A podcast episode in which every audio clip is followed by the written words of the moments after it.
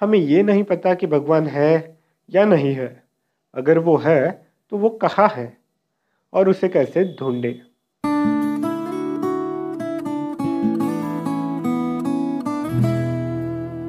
एक छोटा बच्चा अपने पिताजी के साथ मंदिर जाता है। मंदिर में बड़ी सी भगवान की मूर्ति होती है। बच्चा मंदिर के बाहर रुक जाता है। पिताजी उससे कहते हैं, बेटा, अंदर चलो। भगवान हमें आशीर्वाद देंगे।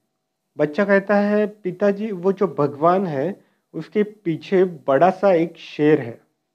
वो हमें खा जाएगा, हमें अंदर नहीं जाना चाहिए। पिताजी कहते हैं, अरे बेटा, वो जो शेर है, वो पत्थर का है और वो हमें नहीं खा सकता। बच्चा पिताजी से कहता है, अगर वो पत्थर का शेर हमें नहीं खा सकता तो वो पत्थर का भगवान हमें आशीर्वाद कैसे देगा?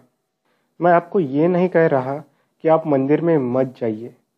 अगर आपको मंदिर जाने से अच्छा लगता है, शांति मिलती है तो आप मंदिर ज़रूर जाइए। मैं खुद भगवान को मानता हूँ, लेकिन मैं इंसानों के अंदर जो भगवान है, उस भगवान को मानता हूँ। हर इंसान के अंदर भगवान है। अगर किसी इंसान ने बहुत सी बुराइयाँ है, उसमें सौ बुराइयाँ है तो एक अच्छाई होती ही है, और वो अच्छाई का मतलब ये है कि उसके अंदर का वो भगवान है। हमें उस भगवान को देखना चाहिए। किसी को दूसरों की मदद करने का अच्छा गुण होता है तो कोई गरीबों को खाना खिलाता है। किसी को लोगों को पढ़ाई सिखाने में अच्छा लगता है और वो उसकी अच्छाई होती है।